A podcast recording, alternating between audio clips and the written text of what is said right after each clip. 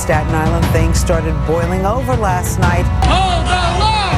Hold the line! A standoff anti vaccine mandate protesters against sanitation department trucks. Showing this large group against the city's vaccine mandate, blocking garbage trucks from entering the hub. And if that wasn't working, lone protesters making sure they got the job done. You know what they did? They got me to be here instead of work, organizing every one of you. The timeline has ended, and we're here to tell you that Mac's Public House is officially open and we will not close. In New York's 11th congressional district, Nicole Malliotakis has a primary challenger, and he's joining us. John Matland, thanks for joining us. This is the Patriot Panel. Welcome to the Patriot Panel. Today is a special. We're going to do a recap from Scott LoBaido's art show in West Palm Beach. We are recording live in Boynton Beach, Florida, as we work our way down the coast. Uh, so you're going to hear from a lot of great people. I've had conversations with Rudy Giuliani. Uh, we have Tom Homan. Uh, we have a lot of people. Scott Tobacco, John Tabacco. We got it all. We have a bunch of people that will be. Uh, you'll hear from them talking at the event. Uh, some of them will be having conversation with me. I'll have a part where I ask some questions. Uh, so this is the Patriot Panel, so it's a longer uh, recap, if you will. I know everybody's like, "Well, what about today's news?" Well, today's news, there's other places to get it, uh, but this is the recap of what we just witnessed here uh, in West Palm Beach over the past weekend, which is Scott LoBaido's show with the America Project and the America First Warehouse. And if I didn't address it already, yes, I have a cold, so deal with my nasally voice uh, on this portion of the podcast. And again, if you're going to go and shop for Sons and Daughters of Liberty gear, you go to sons and daughters of liberty.world. You use promo code podcast for 17.76% off. So grab the flag, grab some t shirts and hoodies, and we'll get those out to you. Without further ado, here we go. Here's the roundup. All right, Scott. So I have I have you for a minute. I just want to ask, after all these years that you've put into this this uh, fight and your artwork, how does it feel to have your own display down here in Florida? Well, it's good. I mean, I've had a million shows over the you know last thirty years and stuff, and it's it's nice. It's always like a fly by night place that I rent because you know, as you know, the art world wants nothing to do with me. I wouldn't be in the shittiest gallery. They wouldn't put me in the shittiest gallery in downtown. But uh, I, I actually feed off of that because I I'm here in at the Marriott Hotel in West Palm Beach, Florida.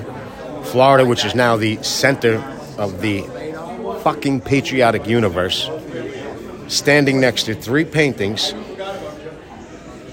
that the greatest president ever signed personally.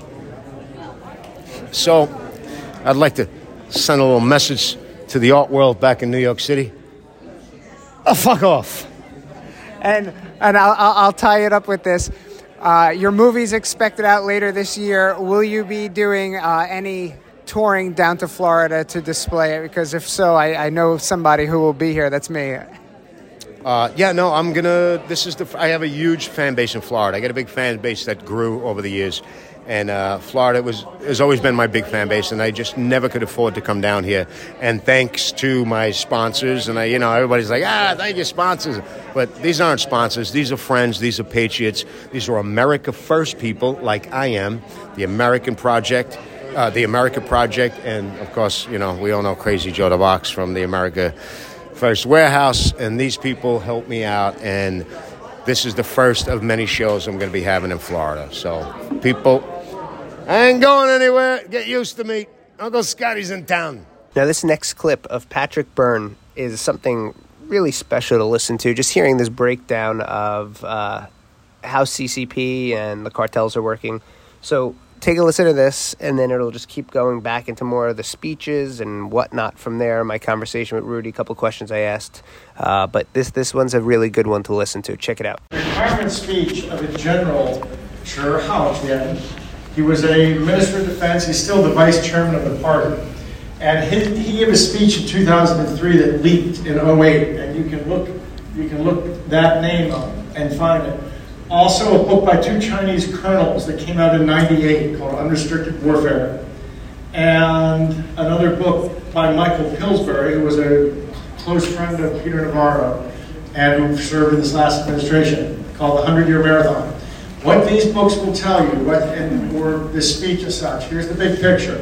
In 1949, when the CCP came to power in China, they set off on a 100-year plan to overturn us, turn us into a vassal state, and turn themselves into the, the, the global center of power, the Central Kingdom. How it, it, the, there are six different ways of fighting war, six different levels to it, and only the sixth is what we think of as war. It's, for them, it's economic and cultural and diplomatic. And so it's only at the sixth level do, do you actually bullets fly. And Sun Tzu had said that the greatest way to win a war is not in depth to fight it. It's all about subversion. And basically, their 100 year plan, by 2010, they had announced that they, they would have won by 2030, and now they think it's 2027, 2028. Here's the plan. They take us down. This is quite explicit. In 1993, Russia and China made a deal. China saw what had happened to the Soviet Union. They made a deal to take us down. Russia gets Alaska and Western Canada. China gets the U.S. and Eastern Canada. Every significant home in America already has a deed issued in China. There is some Chinese general or colonel or, or communist official who has a deed to your home. And his understanding is when the dust settles, that becomes his. And they literally think that's 2028, maybe 2027. How they get here, as the Minister of Defense laid out in 03, was through a bioweapon, and the bioweapon destabilizes the United States. Then we get pushed into civil war. And in civil war, 90% of us die. The cartels are given the cartels and basically Pakistan acting as UN blue helmets get three years to basically rape, loot, pillage, burn, and leave us a carcass.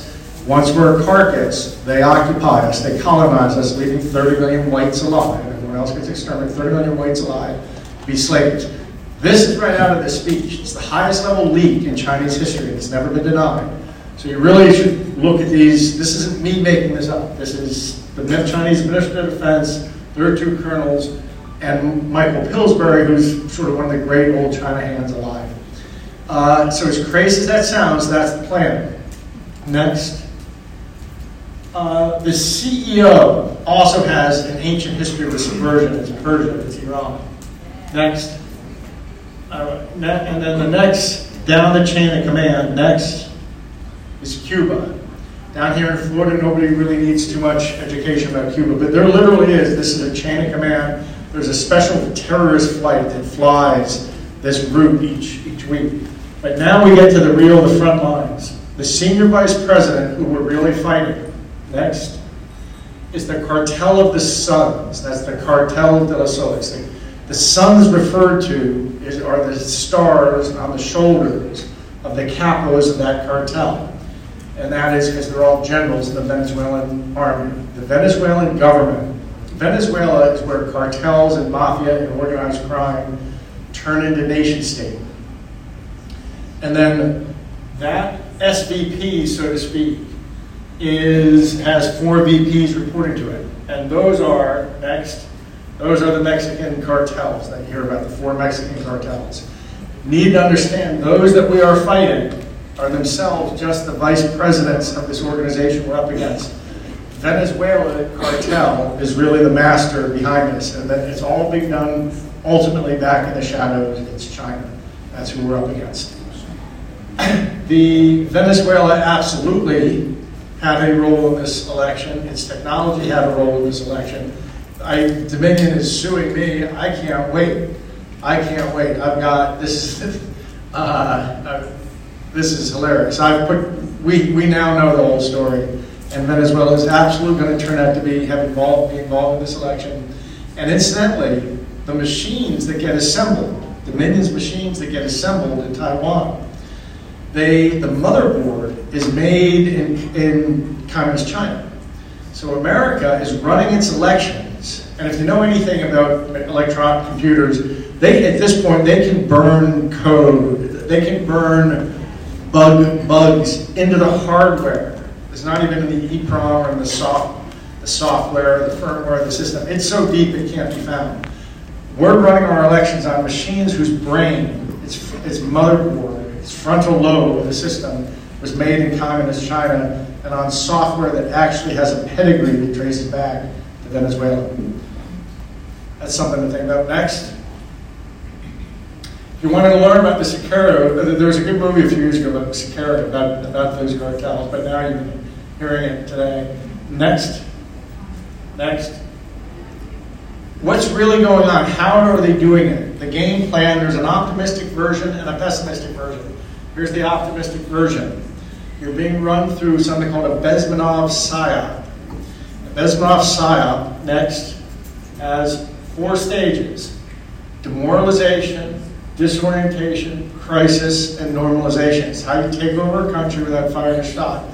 You're between the demoralization and the disorientation, you have people in such a psychotic state that you then force the, the whatever you want down their throat and then normal, normalize things. So you're basically saying to people the only way out of this psychotic experience that you're having is just to normalize and accept what just happened. So this is a very well understood military psyop of how you we take a country over. It applies to us in the following way. Go next. I assume that next, I don't have to explain much about COVID. Uh, two years ago, I used to have to be explaining to people, well, this is all, I mean, it's a real thing, but it was easily, they could have stopped this at any time with ivermectin and zinc. They could, and they, they not only didn't do that, they didn't do that so they could introduce vaccines, which at this point, we uh, don't have to waste any more time talking about here. Great book by Naomi Wolf about it. Disorientation, next. That was the Antifa BLM riots. I happened to be walking in front of the FBI one day, in the fall of 2020, in DC, when a bunch of goons in leather jackets and leather and ATVs and, and motorcycles came up and just took over the street in front of the FBI, wheelies and donuts, all traffic stopped for 10 minutes in front of the premier, putatively the premier law enforcement organization in the world, nobody did a thing. That was that, and CHOP and all this kind of stuff that happened in 2020 was to disorient you. It was to tell you this isn't the America you know anymore.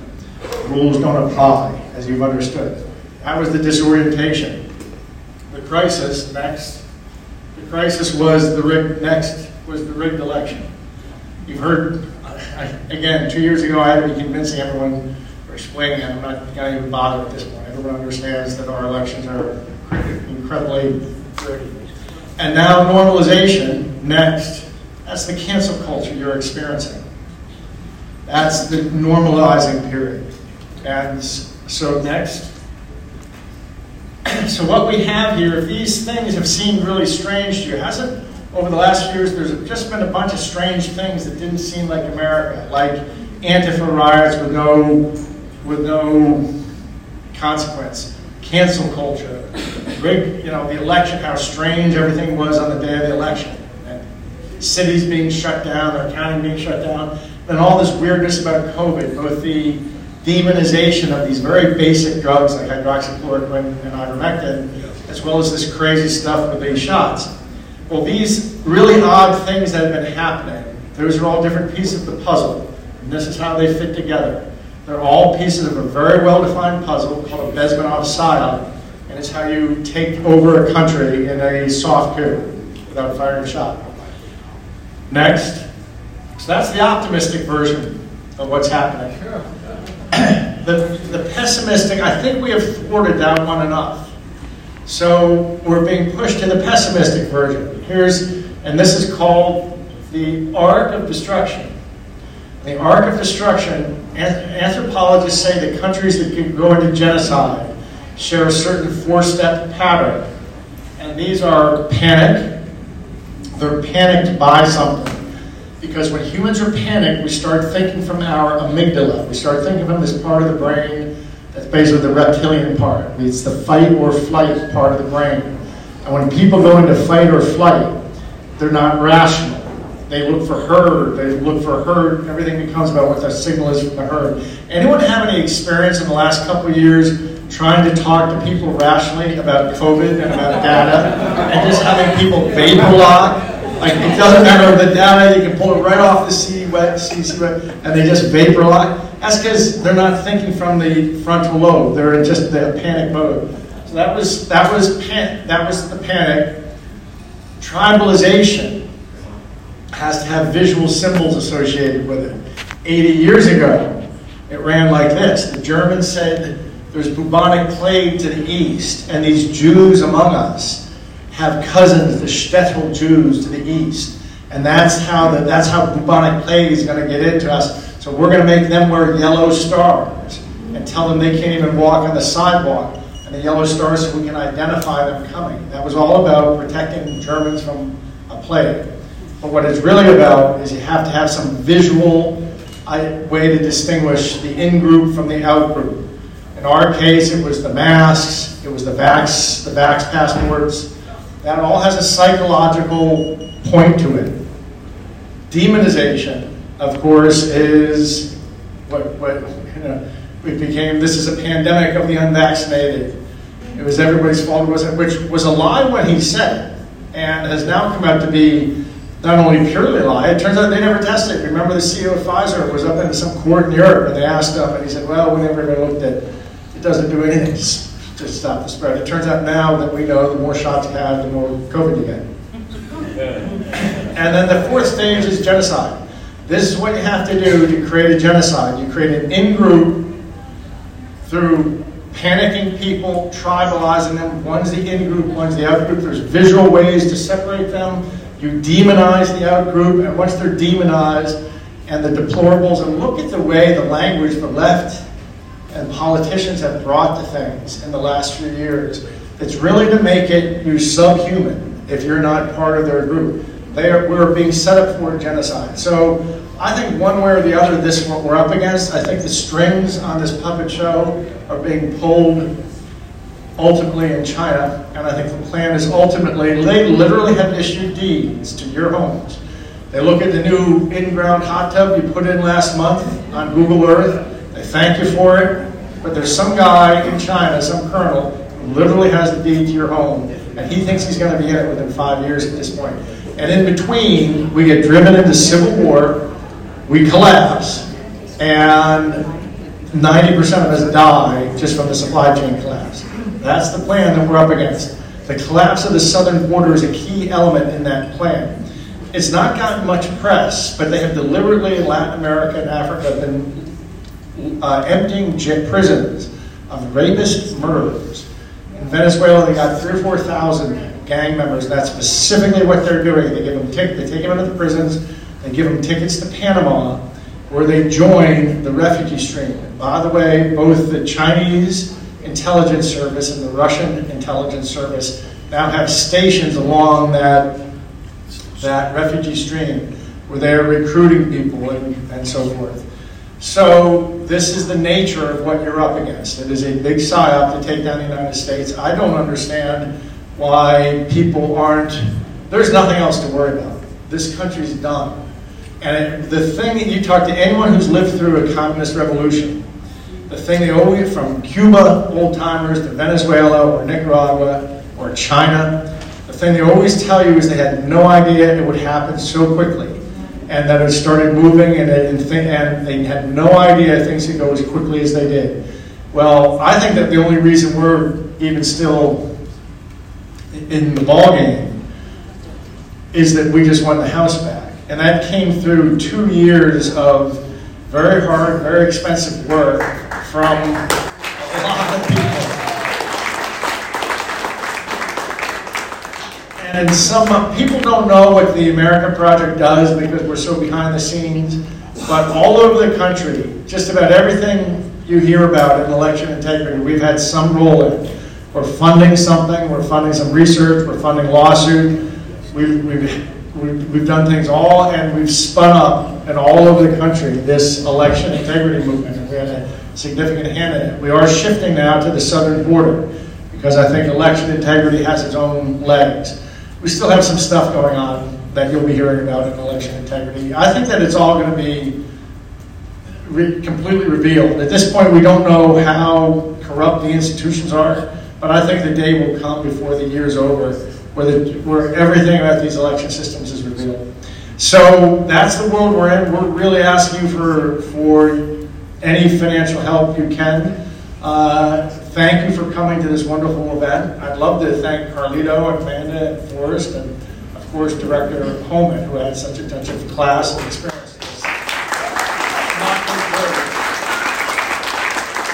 So where do we start? So you tell me uh, uh, exactly why you ran for Congress, what happened, and ha- ha- what you're going to do in the future. So, first, I'd like to say that I was a big uh, supporter for you for president in 2008. That's right. Whoa! That's first off. So, I ran because we're watching all of our liberty get completely eroded by politicians, and it's sometimes on the right, it's not just the left.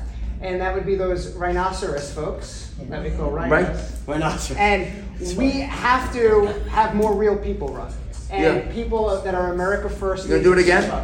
I think I'm gonna run for city council. There's there's a the 11th uh, district, and he's the host of Sons and Daughters of Liberty Radio. That's quite a quite a. I like that name. Yeah, well, well there it is. That's, that's All right. Actually, I, I have. I brought you one of my stickers. I'll, I'll, uh, what is it? I, I, I could send you one of our flags. We have flags, T-shirts. You tell me. It's on the house. There's a bit of pressure to join. Join or die. Ah, that's. I like it. I like that approach. That's history right there. This guy's tough. But listen, we have to be tough now more than ever because they went from taking inches to taking miles, and they did it really quick. They did it in, a, they've, they've sped it up, and people are getting caught, as they say proverbially, with their pants down. They just got caught. They don't know what's happening, and if Yeah, I think that's true. I think the, la- the ladies who were here before about the education system, who obviously are on top of it, but there are a lot of parents that are beginning to recognize. But uh, you know, this has been going on since I, I, I remember it when I was the mayor. I tried uh, to negotiate with the teachers union. Uh, so, so a teacher molests a kid, right? You know how long it takes to get rid of the teacher? About five years. a long time. And, and you, they used to put them in something called the rubber room, and they get paid. So what I did, because as a former prosecutor, and we and in, in my day we had real prosecutors who actually put people in jail, and, and they were Democrats, four Democrats and a Republican, but the Democratic prosecutors were, were good. And I went to them. I said, "Can you help me? You guys can prosecute these creep perverts faster than I can fire them." So prosecute them, and we'll, we'll get them in jail. You know, we'll get them in Sing Sing in two in two years or a year and a half. You know, I would have to send them their checks in Sing Sing because the, the, they would keep the teachers union would keep delaying. So, so they get they were sexual molesting of a kid. They get arrested. They uh, they they get go out on bail. Then I can't fire them as a teacher, but I don't have to put them in a classroom. So I send them to the rubber room, and then what I would do is I'd have the police, I'd have the district attorney just, first of all, fight the bail, see if we could keep them in, and get them to trial right away, expedite the case to trial. They'd all get convicted, and they go off. They go off for decent sentences. You know, maybe ten years, eight years, ten years, seven years. So they they go to Sing Sing, or Elmira, or wherever, wherever the prison was. And all of a sudden, my, my uh, budget director comes and says, you know, we're paying about 12, we're sending like 12 checks to Sing Sing. I said, what the hell are we sending checks to Sing Sing for? Well, for the people you got convicted. I said, how long are we going to have to do it? Well, about three, four years until, until the teachers union stops delaying the proceeding. And of course, they own the administrative judges. They're all a bunch of communists. Yep. And uh, and you, you, I couldn't get uh, I couldn't get them to agree to higher pay for better teachers. I said, why don't you why don't you try representing the good teachers Mm-hmm. instead of representing the mm-hmm. bums? They don't. They represent the bums.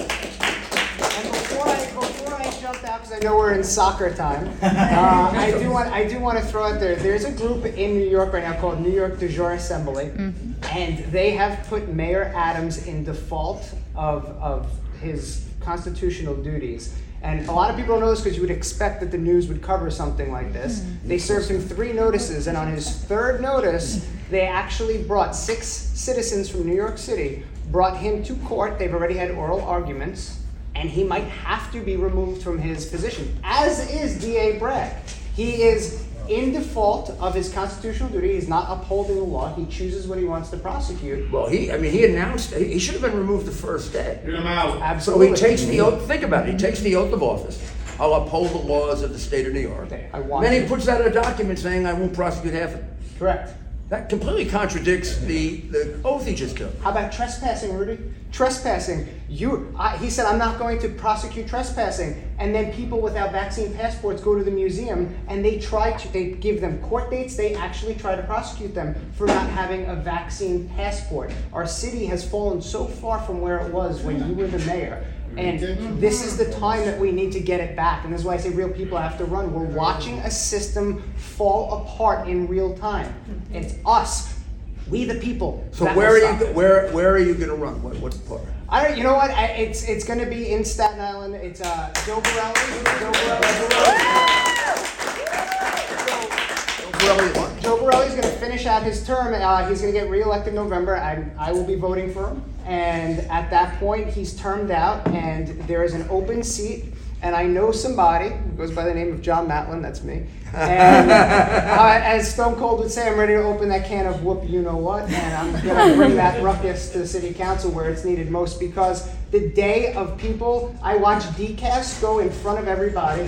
They couldn't give you one number of how many people they laid off, from firefighters to NYPD. Completely incompetent. The most Also, among other things, they're completely incompetent. Most incompetent system, and they kept going, "Oh, Lazy, lazy, I'll have to circle back. incompetent. That's what they kept saying. I have to circle back. And I said, what is Jen Psaki doing here? She works for DCAS. what are we doing? So at that point, I do want to say, I hope that if I do get there, that there's going to be a mayor, and I hope his name is Andrew Giuliani, because that's what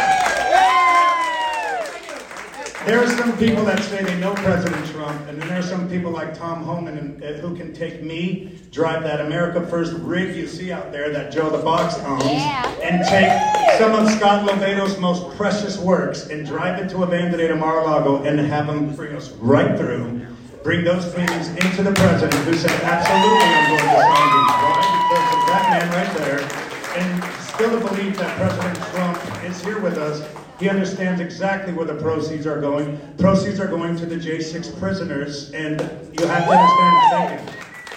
At the America Project, uh, we started as a 501c4, but we've also started a new 501c3 called the Justice for All Project. The Justice for All Project and the America Project are one and the same. One's a 501c4, the other one a 501c3, and if you understand how the nonprofit space works, it's so much better to have both. Hey, folks, thank you all for coming out here. Uh, I don't have to explain who I am after that. Um, i- it's just amazing because I always had trouble getting my art anywhere because I'm a conservative artist. I'm a straight white male who loves NASCAR and I don't pronounce my R's right. So the big city art world never wanted me. And 30 years ago, when I found that out and how how horrible it was that creative people, the creative people in this country should be the most per, uh, the most patriotic because we creatives have more freedom than anybody in this effing country. And to see that these creative people, music, film, art, sculpting, they were desecrating that flag. America was taboo, it was oppressive. And for you as an artist to paint that flag, that's like that you're under this Naziist symbol, you're a jingoist, you're a nationalist. And that moment in 1990 when I saw that, I said, F you, I'm going my own way. I'm going to bring this flag back to life. And show the true meaning of what it is. And I ate a lot of shit for a long time, but I stuck to my grounds because I knew eventually that I would meet people like Joe the Box from the America First Rag, and my new best friend Carlito, the America Project. This is so sweet for me. You know, people say, how come you're only doing this for one day? I mean, you got a lot of fans in Florida. I said, uh, because I can't get galleries. Galleries are not going to put me in it, so I always rent my own space, thanks to the sponsorship that I get from these fellow patriots, and now my new best friend, Tom Homan over here. Boy, hold on. Hold on. This awesome man got these paintings with Carlito and took them, because they got the call, and took them to POTUS 47 and 45, and he signed them. But when they brought them back, we had to get them back set up. And I opened up the door, and there's Tom laying on the bottom of the van, holding up the painting, and I was like, "This is Tom Homan." That was great. We got my buddy Graham Stitchfield over here got a lot of here. Rudy Giuliani's floating around somewhere. He's going to do a podcast. Um, I'll just get finish up, uh, finish it up quick. Um, again, it, it's you know when you go to a gallery and you see that, it's a lot of work to put a show together, and it's not just the artist who does the work. It's everybody. I mean, Joe's crew. You know, I'm I'm a nice guy. I don't. I'm, but when I'm setting up a show, I'm mean. I'm really mean. I'm like, I get that rubber band around that thing, put that thing in, and it takes a team. I mean, Liz, Amanda, you know, and the girls, Amanda, Marina. You know, I can't go on and on and on. But really, I know everybody hates it boring, but no, this is important to me. I busted my ass, and it's nice that finally people. Love you, Scott! means the world to me because it shows that we are not going to lose this fucking country.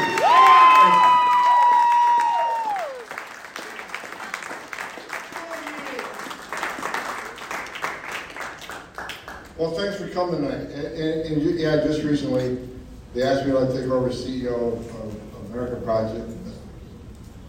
Like I wasn't fucking busy enough.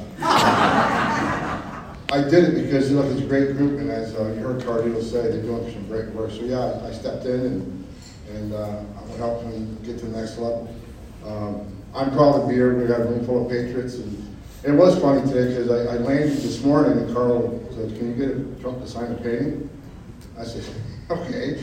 Uh, we got like an hour, uh, so uh, I did. I called the president up, and uh, we made arrangements. He'd sign a painting. Well, I took three, and we showed up over there. And he walked in the room. And he goes, he comes up, and gives me a hug, and said, "Hey, thanks for coming." I said, "Look, I know you said one, but I bought three.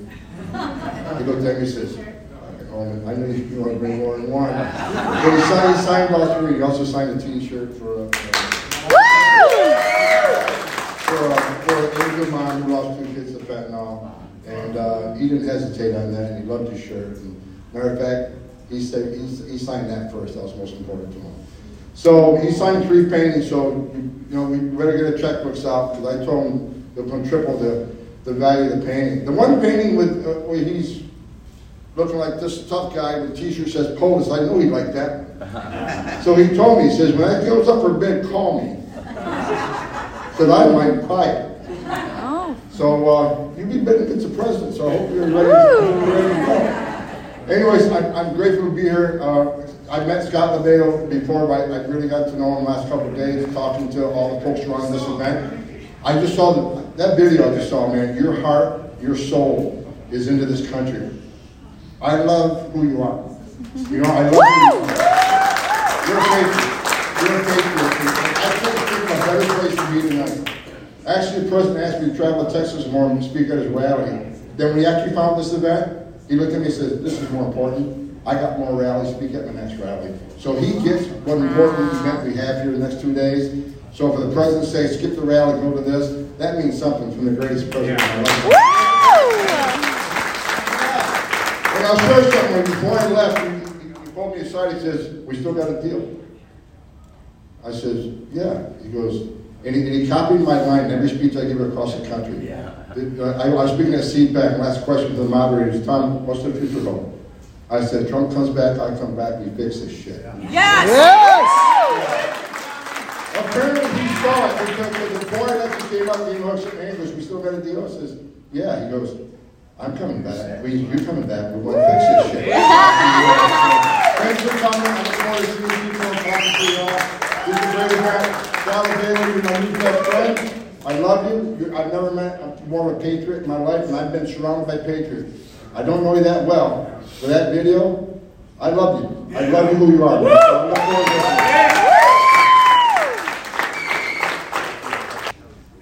If you don't like Donald Trump, you don't like me. I am Joe the Box, the America First Warehouse.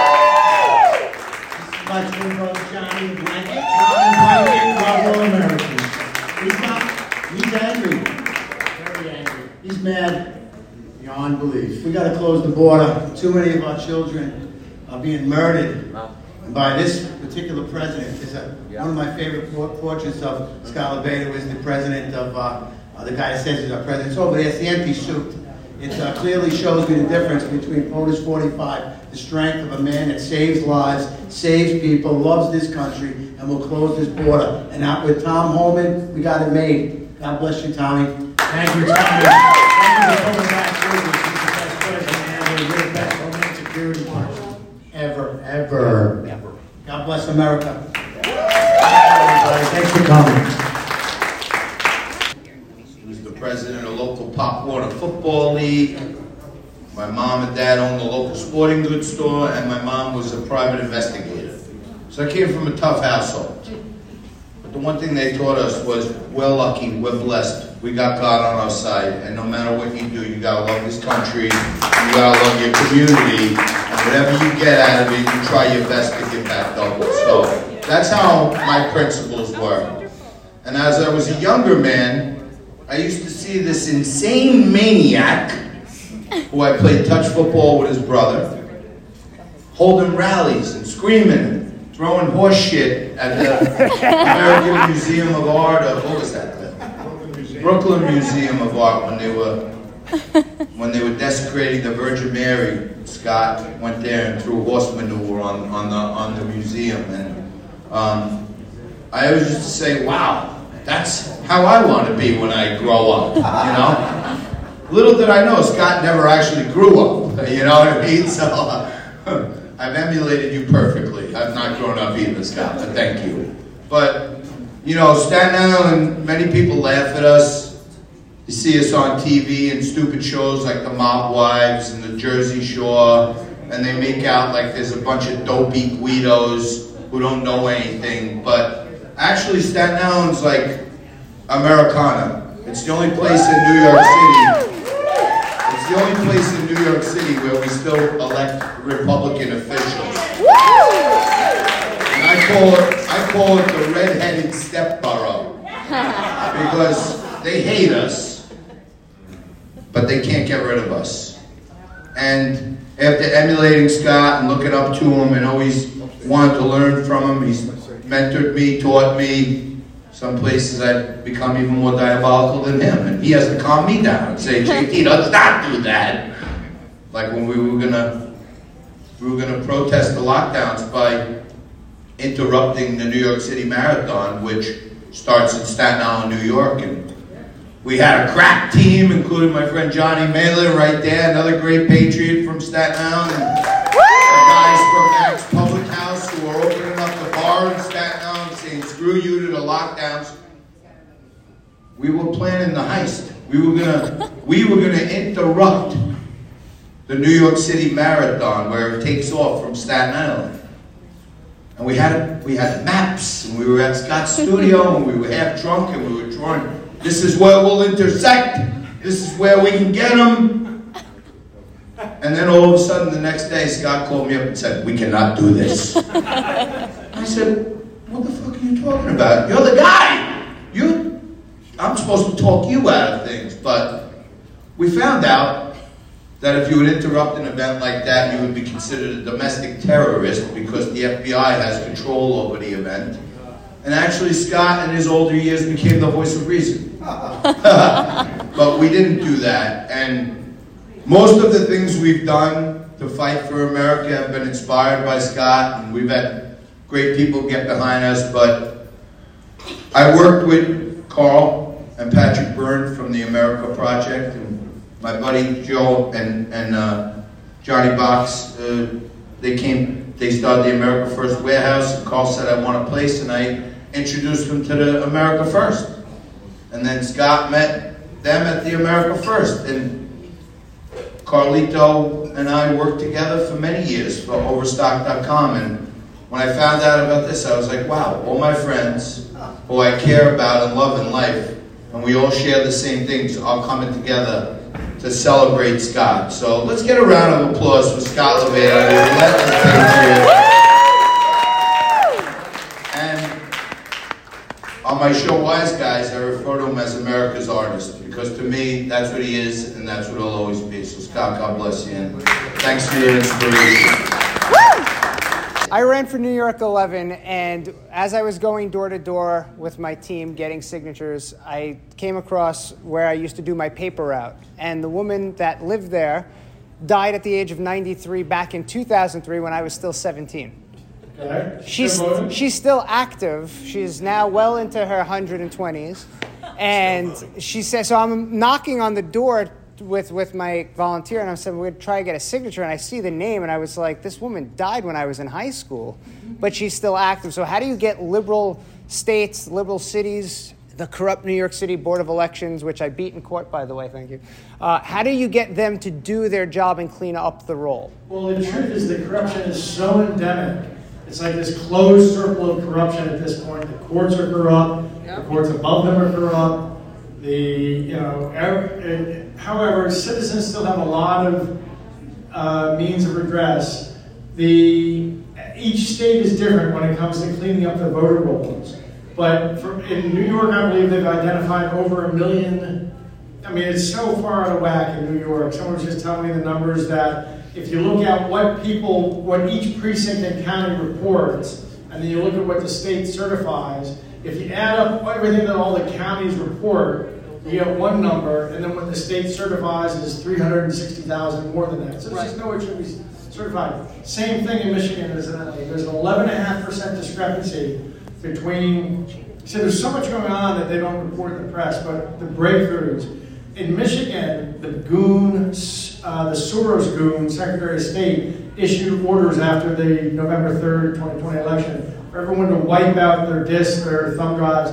Bunch of people said no, that's a felony. That was an unlawful order. They went to the local sheriffs. The local sheriffs organized a fully legal law enforcement investigation. They hired a woman named Stephanie Lambert, a lawyer, a 12-year prosecutor, little bulldog of a lady. Very, she's not going to let this country go down. So she's been working this lawful investigation. They had access to all the machines, the materials. They brought in four very high-end cyber security guys, and this whole thing has been solved. This whole thing's been cracked.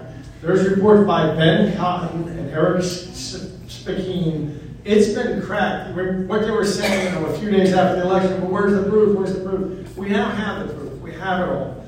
It's, for example, the thumb drives show that what the precincts, the ones that didn't get a, a raise, show that what the precincts report.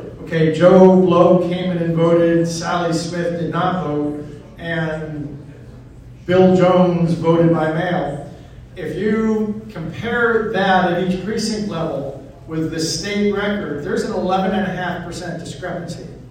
And that's because, so if they say Tom, Bill Jones voted by mail, in, in the state record, it says he didn't vote this year, or it says he voted in person something. That's because it's all getting pre-cooked. It's all being pre-cooked and loaded in at the state. And it does, at the state level, it just doesn't match what comes in beneath it.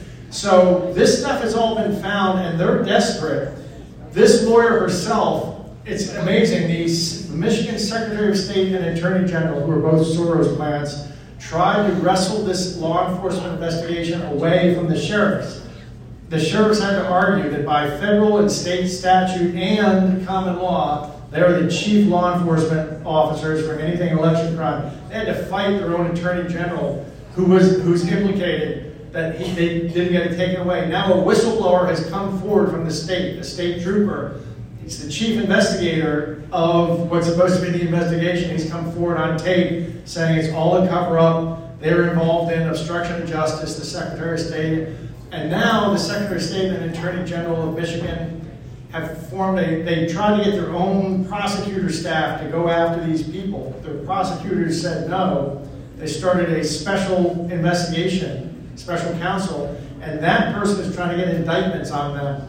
That's all a cover up. It just tells you how desperate they are. The, there's now the, the Attorney General of Michigan, having himself been implicated in all these crimes, has started a special investigation to look into the sheriffs who are doing a law enforcement investigation and the former prosecutor that they hired and the expert witnesses that she hired. You know, th- this is how law has worked for hundreds of years. Lawyers hire expert witnesses. They're now trying to get indictments against these people. But that's because, but that's a good sign. It just tells you, and that's a million dollars. Just, just, just funding her and backing and, and solving that problem is going to cost us a million dollars. But she's running 15 cases for us, all kinds of cases all over the country. Like she did the Fulton County, Pennsylvania, and all this Michigan stuff. And if you know about it, Georgia, 67 out of 69 counties were found with something called the Tennessee error. That's all this woman is sort of the maestro of it all. But that's how they're operating. They have unlimited money, and any lawyer who picks up a pen to try to help us, the Bar Association comes after. However, we have people, and we have, you know, when we have funding too, we're just pushing back. It's four yards in a cloud of dust. We're bringing malicious prosecution charges against them. Anyway, the point is, we have the answers. We have, and the reason they're going they're going in the last couple weeks full out Banana Republic goon. It's because they're completely exposed, and the last thing they can do is bring criminal charges against their own sheriffs and against the lawyer and her expert witnesses for investigating them. And there's already a state trooper who is named the Attorney General, the Secretary of State is actually being a, committing obstruction of justice. So this is what this is what a dying gasp of a, of a corrupt regime looks like. Yeah, it's an extreme case, this Stephanie Lambert case in Michigan. But what, so we're going to get through. I mean, we're doing it. It's it's there's not one answer. There's three thousand different fights to battle. But something you should know: the Republican Party. Marc Elias had 700 fights in 2020, legal fights. The Republican Party didn't answer in 650. They just let it happen. So something that's happening now is we're taking over the Republican Party from within. America Firsters in Michigan and Arizona are taking over. And the Republican Party has, has all kinds of mechanisms. They could have all kinds of rights of inspection. They could have done all kinds of things. They let 2020 happen. And but now that we are taking it over at the state and county level, you're going to have you're going to have a Republican Party that actually uh, is actually doing what it should have done in 2020. Yeah, so for example, now that we have in Phoenix, we've had, they have access to real uh, voter rolls, real time, and they've already learned how to crack, they've learned the, how the bad guys are hacking them, how the bad guys are stuffing them. So now in Arizona, good American Firsters have live voter rolls and can be fighting that for next year. Scott, it says this bidding starts at a hundred thousand dollars. Joey the boxes. Joey, Joey the box himself wants to get a hundred thousand dollars. Now Joe and his brother at the America First warehouse have probably, if you ask me, the greatest curated collection of Donald Trump America First memorabilia I have ever seen in my entire life. And I travel the country and the world for Newsmax. And if you haven't been to the America First warehouse, you better get there. And uh, Joey, your brother, your family, Mrs. Box, she's really the brains behind the whole operation. God bless you. All right, well, Joe the Box has bid one hundred thousand dollars for